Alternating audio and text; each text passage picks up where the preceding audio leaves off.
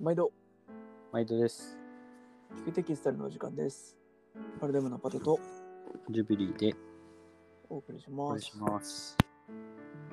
はい、えー、5分でわかる記事の雑学。めっちゃマニアックな回になると思います。はい目の錯覚を使った記 事。なはいんだそれって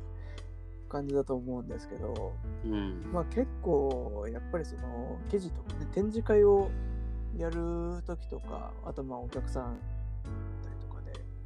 うんとにかくこう変わり種みたいなやつってねやっぱりどういう時でも求められたりするかなと思うんですけどうん。目の錯覚を使った記事ってねうん。うん。あるんですよね、うん。うん。どういうそうでこすとねなんでしょうかまあ、あの、よく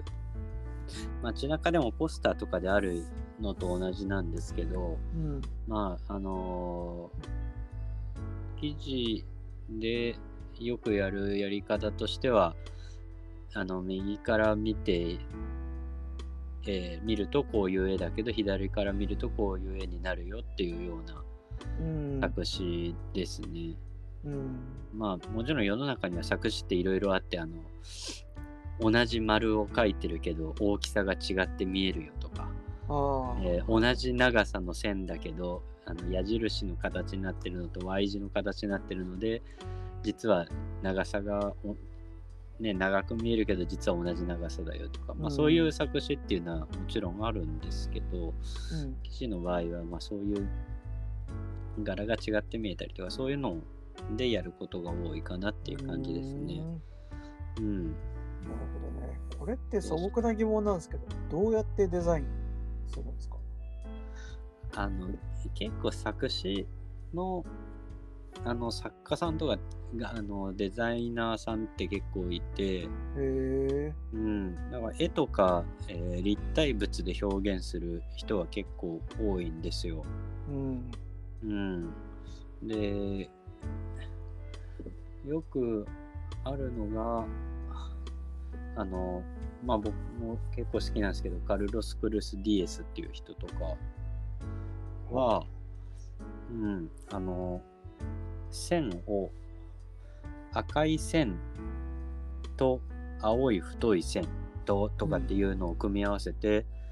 こう赤く見え赤い線だけ見える時青い線だけ見える時両方が見える時でこう、えー立体感が出てくるみたいなね、へえうん、この人はあの面であの線、え2次元じゃなくて3次元でそれを表現してるんだけど、へうんうえん、そういうのはありますねあとじゃポあスタ結ー、構、うん、生地作りっていうかもうアートの世界って感じですよね。そうそう、どっちかっていうと絵、絵です。絵絵っていうかうんねそう。あと、その、世の中にあるポスターとかで、まあ、ストライプに絵を表現、あ、じゃ絵の上にストライプを置いてあげると、結構作詞の効果が出やすかったりしますね。へうえ、ん。そう、そういうやり方はね、結構ある。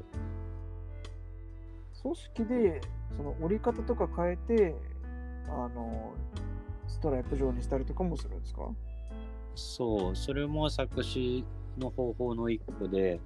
やっぱり、り立体になると、その影ができるんですはあよはね。あはあ、そういうこそうとかそうそう。で、凹凸があると、その中の色とか中の柄っていうのが見えなくなあの角度によって見えなくなるわけですうよ。んうん。そう、それがよくね、世の中、ほんまあ、うちの中にも結構あったりするんですけど、んそういう方法で作詞にするっていう